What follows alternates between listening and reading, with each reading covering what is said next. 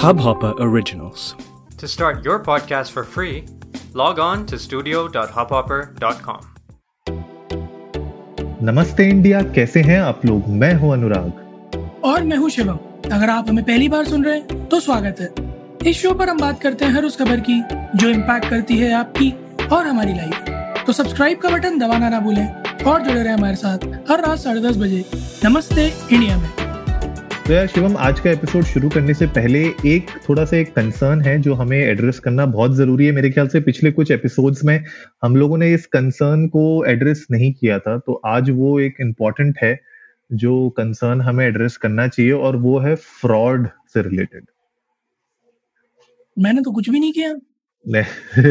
तुमने नहीं किया ना पर बहुत सारे लोग कर रहे हैं फ्रॉड और अच्छा, बहुत सारे अच्छा। ऐसे लोग हैं जो फंस भी रहे हैं इस फ्रॉड में जो कि मतलब देखने से बहुत ऐसा लगता है कि यार बहुत नेक काम हो रहा है और क्योंकि पूरा कोविड का सिचुएशन चल रही है, हम देख रहे हैं किस तरीके से अलग अलग कॉर्पोरेट्स ऑर्गेनाइजेशन डोनेशन इकट्ठा कर रहे हैं फंड्स इकट्ठा कर रहे हैं ताकि वो लोग ऑक्सीजन सिलेंडर्स या ऑक्सीजन कंसंट्रेटर्स बाहर से मंगा सके इंडिया में।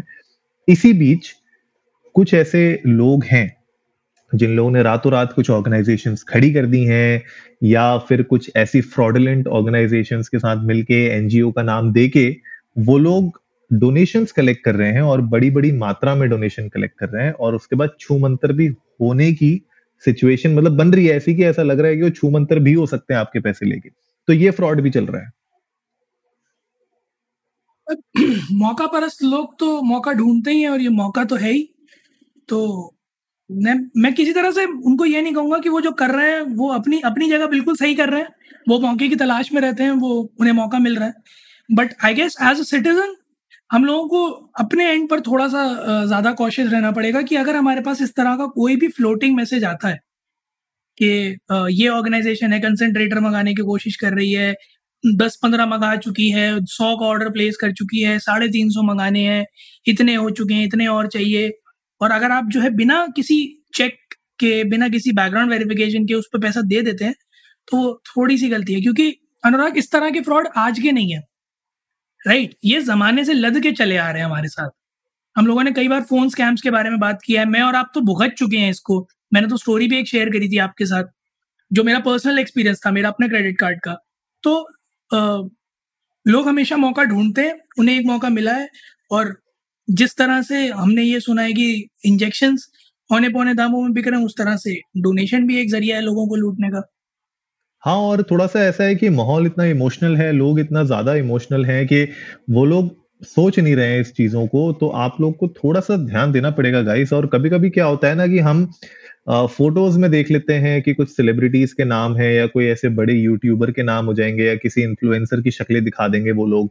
और बोलेंगे कि यार ये लोग जुड़े हुए हैं, इसके साथ आप लोग फंड दो, हमें ये दो, वो दो, हम ये करेंगे। तो थोड़ा सा ना उस पर थोड़ा सा केयरफुली आप देखिए, ठीक है? आपका ये हक बनता है और आपकी राइट है ये पूरी की पूरी कि अगर आप किसी को भी डोनेशन दे रहे हैं तो उससे आप रिसिट लें डोनेशन की सबसे पहले तो।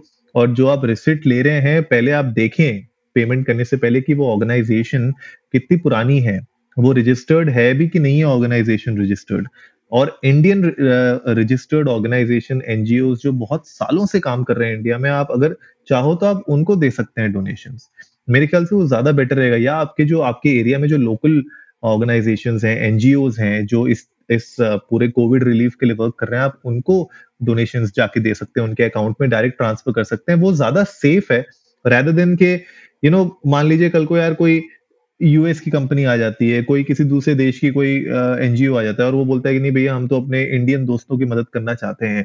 ठीक है? वो देखने से बड़ा अच्छा लगता है और वो इमोशनली बड़ा हमें वो लगता है कि यार देखो इंटरनेशनल लोग हमारे साथ जुड़ रहे हैं और बाहर से भी हमें हेल्प आ रही है। लेकिन थोड़ा सा बस इसमें केयरफुल होने वाली बात यह है कि भले यू you नो know, आपको लगे कि सारे के सारे ये अच्छे हैं सारे के सारे लीगल काम कर रहे हैं लेकिन उनमें से इक्के तुक्के ऐसे फ्रॉड वाले भी हो सकते हैं, स्कैम आर्टिस्ट भी हो सकते हैं। तो थोड़ा सा इसलिए हम चाहते थे कि एपिसोड शुरू करने से पहले इसके ऊपर डिस्कस कर लें। बिल्कुल, और जैसा अनुराग ने बताया, मैं भी उसी बात को एक बार फिर से जानबूझकर दोहराना चाहूँगा कि हम लोग कई बार ये बात कह चुके हैं, किसी भी फ्लोटिंग मैसेज पर, चाहे वो व्हाट्सएप पे आए, चाहे कहीं भी आए, आपके पास नॉर्मल टेक्स्ट मैसेज आए प्लीज़ किसी भी फ्लोटिंग मैसेज को बिना समझे, बिना उसकी ऑथेंटिकेशन चेक करें प्लीज़ उसे ना मान लिया करें।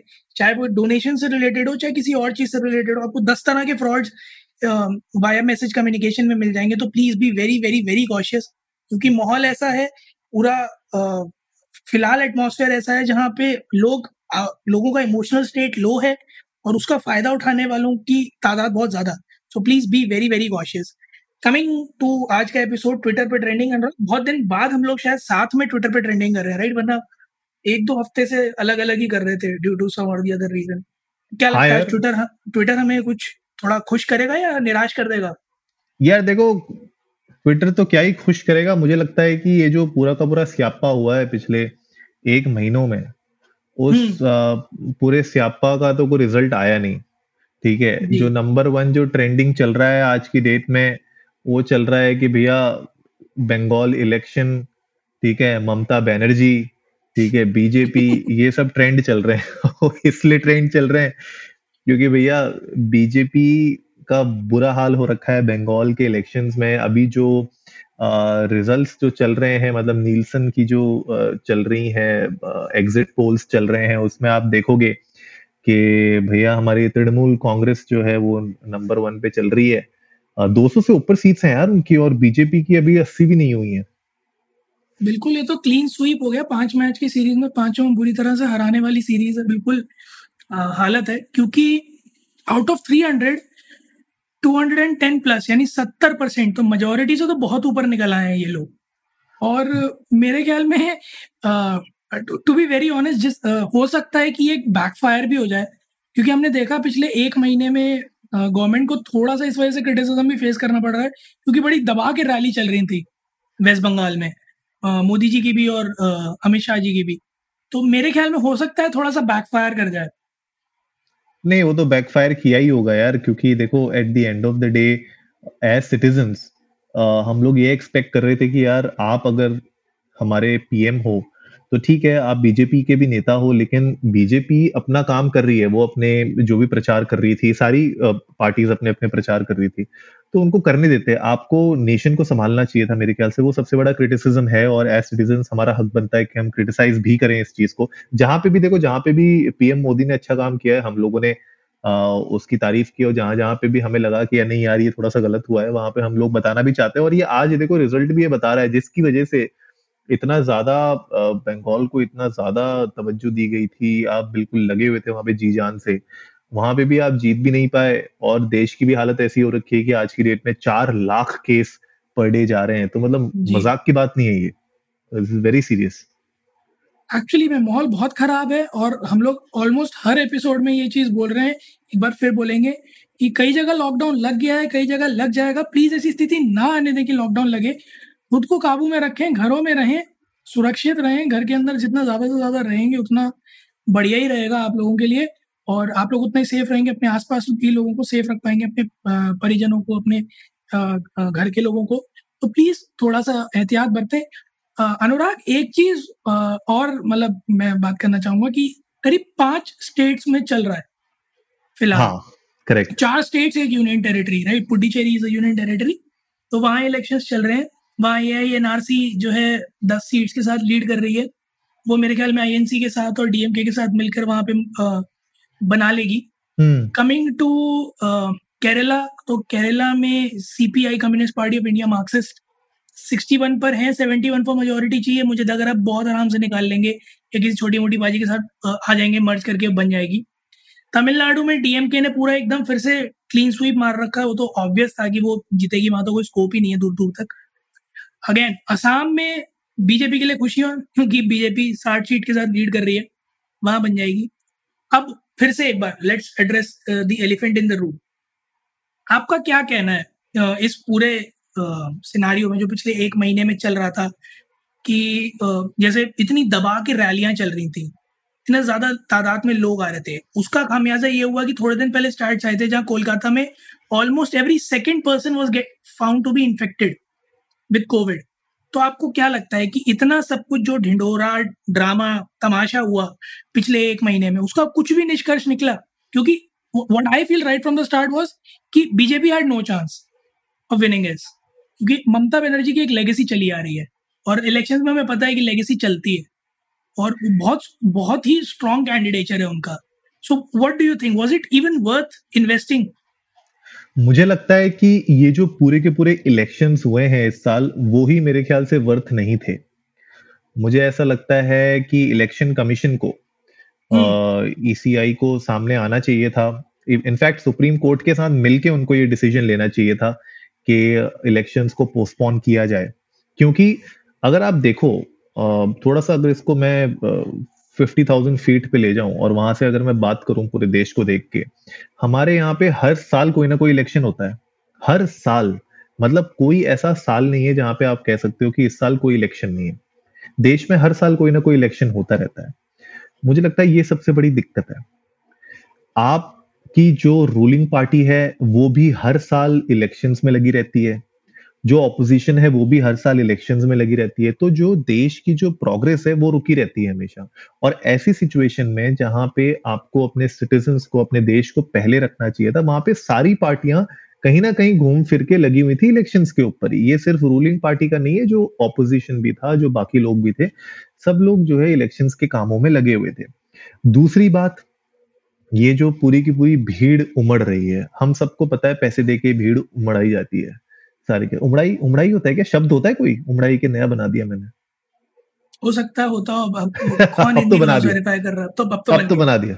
अर्बन डिक्शनरी में डलवा दो। आप डलवाए थे नमस्ते इंडिया की डिक्शनरी में डलवाते तो उमड़ाई जाती है ये भीड़। ठीक है सबको पता है कि ठीक है ये मिलेगा कुछ पैसे भी दे देंगे खाना पीना हो जाएगा तो भीड़ इकट्ठा हो जाती है। आप देखो जिस तरीके से इतनी भीड़ इकट्ठा हुई हैं ठीक है? वो कहीं पे भी हो, भले वो कुंभ का मेला हो, भले वो इलेक्शन कमीशन हो, इतनी भीड़ उमड़ कैसे रही है? मैं समझ नहीं पा रहा हूँ कि थोड़ा सा भी लोग दिमाग का इस्तेमाल नहीं कर रहे अपना। यहाँ पे लोग मतलब हॉस्पिटल्स में जगह नहीं है। लोग मर रहे हैं बाहर, ठीक है? आप लोग इलेक्शन रैली मतलब क्या एक इलेक्शन रैली इतनी ज़्यादा इंपॉर्टेंट है कि आपको वहाँ देखने जाना है उसको? पूरी दुनिया जूम कॉल कर रही है।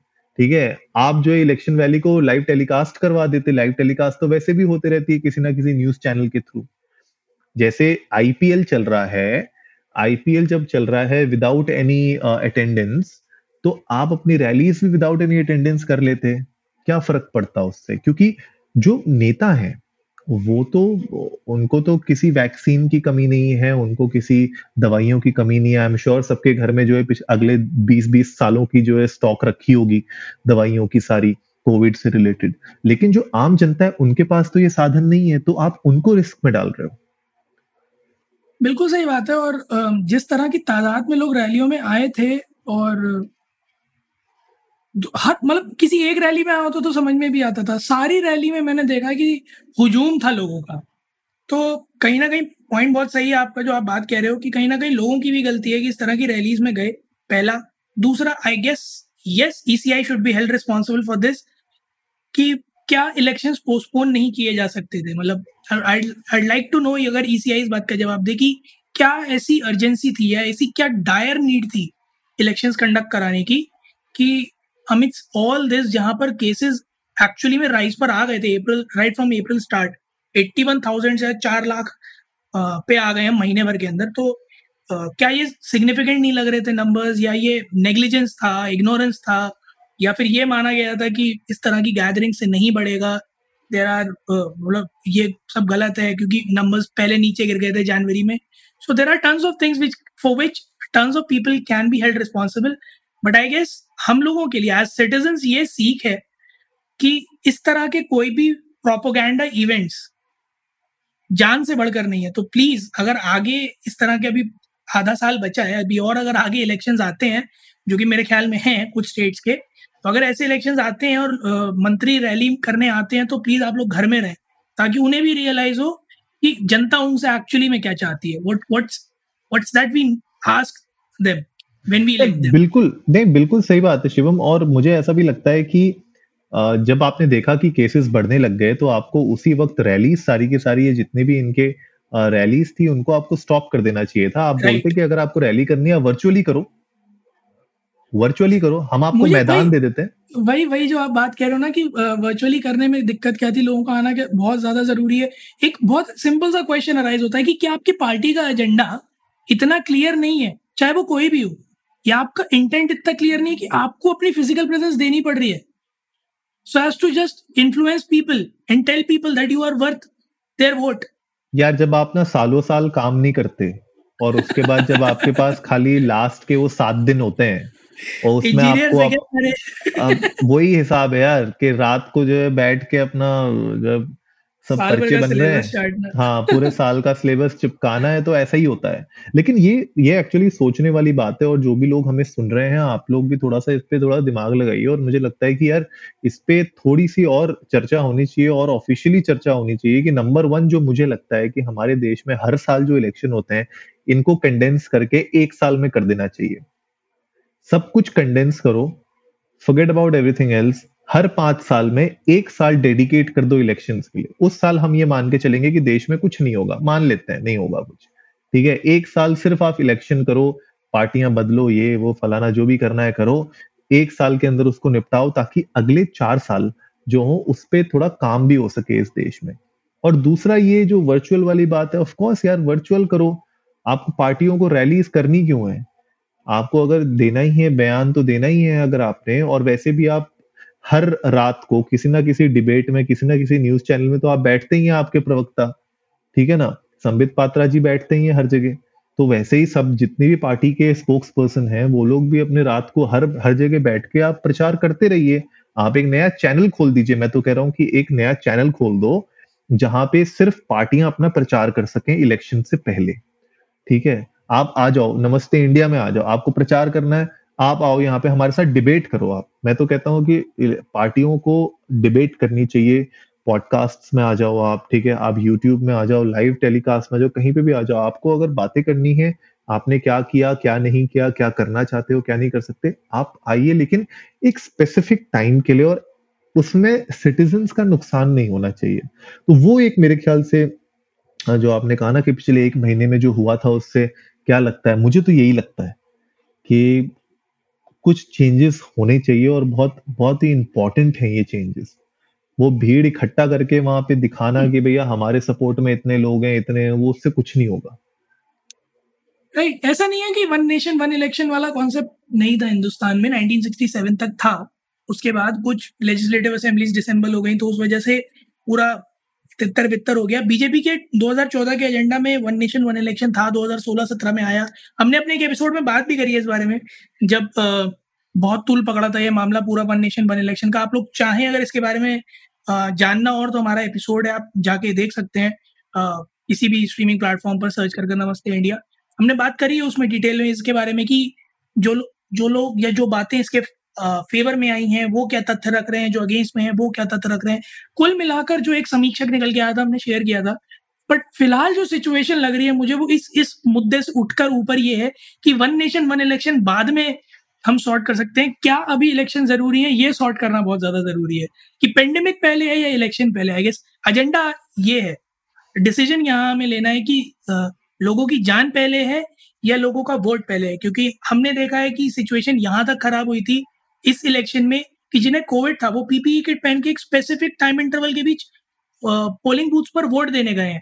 तो आ, मेरे, मेरे थोड़ा समझ से बाहर है अनुराग ये कि इतनी बुरी स्थिति में जहाँ लोगों का मानसिक जो आ, संतुलन है वो थोड़ा डगमगाया हुआ है क्योंकि हालात इतने खराब है हर कोई अपनी जान बचाने की कोशिश कर रहा है। उसमें all they care about is their vote नहीं यार ये सब मुझे तो समझ में नहीं आता। मतलब फ्रैंकली अगर ऐसी सिचुएशन हो और मुझे कोई बोले जाके वोट करने जाओ मैं बिल्कुल नहीं जाऊँगा।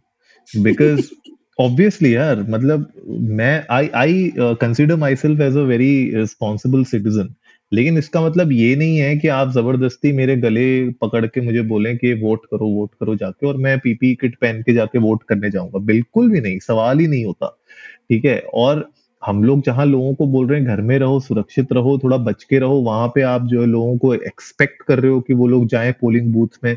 चलो, मैं एक एक टाइम को ये भी मान सकता हूँ कि अगर आप पोलिंग बूथ में थोड़ा बहुत सोशल डिस्टेंसिंग बनवा के रखें तो आप फिर भी मतलब कुछ लेवल तक मेरे ख्याल से कुछ कुछ हद तक आप वोटिंग भी करवा सकते हो, लेकिन जो ये वोटिंग से पहले वाला जो पूरा हिसाब था, ये नहीं होना चाहिए था, मुझे जहाँ तक लगता है।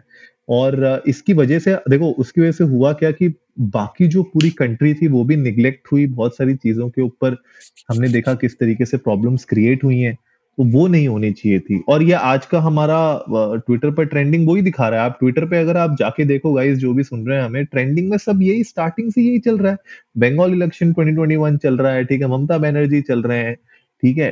तो यही सब चलता भी रहेगा, क्योंकि आज की सबसे बड़ी न्यूज़ यही है कि जिस चीज़ की वजह से इतनी ज़्यादा दिक्कतें हुई, वहाँ पे भी कोई रिज़ल्ट नहीं आया और अभी मतलब मुझे ऐसा लगता है कि अभी ये होने के बावजूद आप क्या एक्शंस लेने वाले हो, हमें कुछ नहीं पता अभी।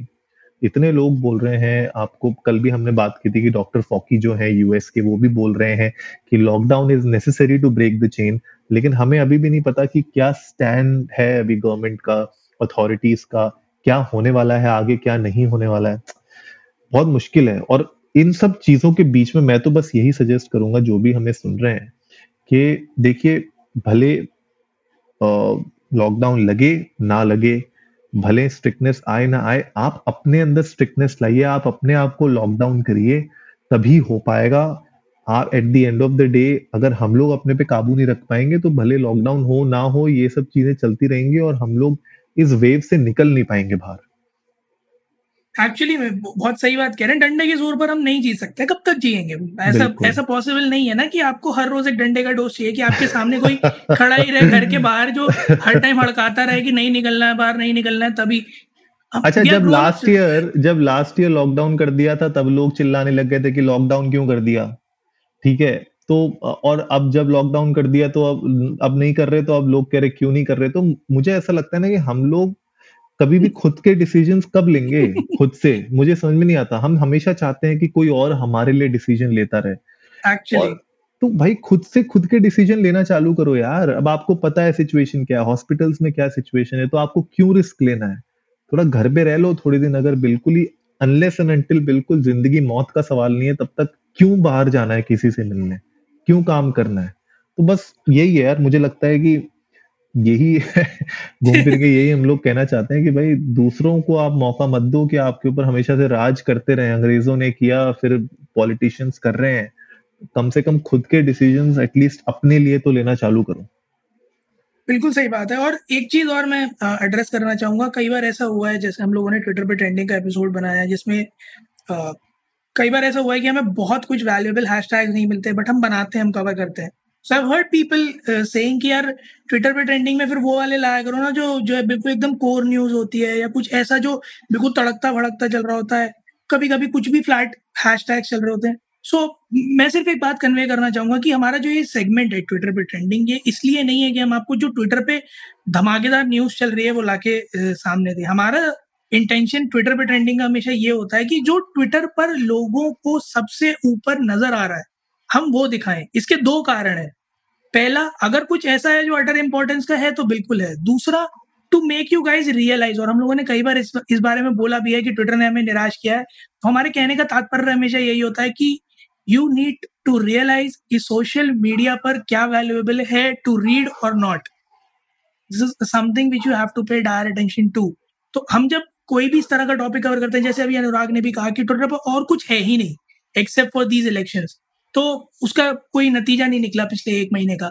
उसकी वजह से कई सारे ऐसे प्रॉब्लम्स हैं जो कवर हो गए हैं, नीचे दब गए हैं। कोई तवज्जो नहीं दी गई पिछले एक महीने में। अभी भी उन पर कोई हाईलाइट्स नहीं आ रहे हैं। बहुत अलग तरह का इग्नोरेंस चल रहा है उनसे रिलेटेड तो हमारा इस सेगमेंट से जो आप लोगों को बताने का मतलब रहता है, वो हमेशा ये रहता है कि आप लोग उन चीज़ों पर ध्यान दें जो एक्चुअल इंपॉर्टेंस की हैं। हम जो आपको ट्विटर के बारे ट्विटर पे जो ट्रेंडिंग चल रहा है, वो बता रहे हैं बट उसमें से सिर्फ़ और सिर्फ़ उस पर ध्यान दें जो एक्चुअली में अटर इंपॉर्टेंस रखती है। अगर वो नहीं रखती है तो ट्विटर पे जाएँ और वो चीज़ें देखें, उनके बारे में पढ़ें जो एक्चुअल में इंपॉर्टेंस रखती है। बिल्कुल यार और आईपीएल तो हर दिन ही चल रहा है तो उसके बारे में मैं क्या नया बताऊँ आपको? तो। वो एक तो इक्के दुक्के आपको हैशटैग आईपीएल के भी दिखी जाएँगे। बहरहाल मतलब ये कुछ इंपॉर्टेंट हैशटैग्स थे जो आज के एपिसोड में हम कवर करना चाहते थे। आप भी जाइए इंडिया इंडस्ट को नमस्ते ट्विटर पर और इंस्टाग्राम पर। हमें बताइए अपने सजेशंस अपने आइडियाज़ आप लोग क्या चाहते हैं हम और क्या कवर करें? इसके अलावा जो आज हुआ जो भी आज के इलेक्शन अब खत्म हो गए हैं तो अब ये सब चीज़ों को पीछे रख के अब गवर्नमेंट को क्या करना चाहिए? अथॉरिटीज को क्या आगे, एक्शन लेने चाहिए? और इससे इससे बढ़कर आप लोगों को खुद के लिए भी कुछ एक्शन लेने तो उसको भी शेयर करिए कि आप लोग खुद क्या करने वाले हो। बिल्कुल हमारे साथ शेयर कीजिए हम आप आगे वाले आने वाले एपिसोड्स में शेयर करेंगे लोगों के साथ ताकि उन्हें पता चल जाए कि एज रिस्पॉन्सिबल सिटीजन और क्या क्या ऐसा है जो हम कर सकते हैं just so as to prevent this to spread more उम्मीद है आप लोगों को आज का एपिसोड पसंद आया होगा तो जल्दी से सब्सक्राइब का बटन दबाइए और जुड़िए हमारे साथ हर रात साढ़े दस बजे सुनने के लिए ऐसी ही कुछ इन्फॉर्मेटिव खबरें। तब तक के लिए नमस्ते, नमस्ते इंडिया। इंडिया।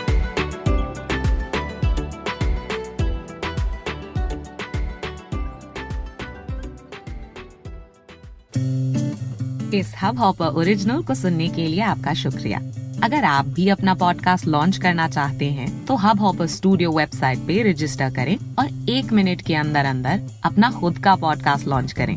यही नहीं स्टूडियो देता है आपको पूरी आज़ादी कहीं भी, कभी भी अपना पॉडकास्ट लॉन्च करने की सिर्फ़ तीन आसान स्टेप्स में। तो साथ में अपना पॉडकास्ट शुरू करने के लिए तैयार। Just hop on Hubhopper simply content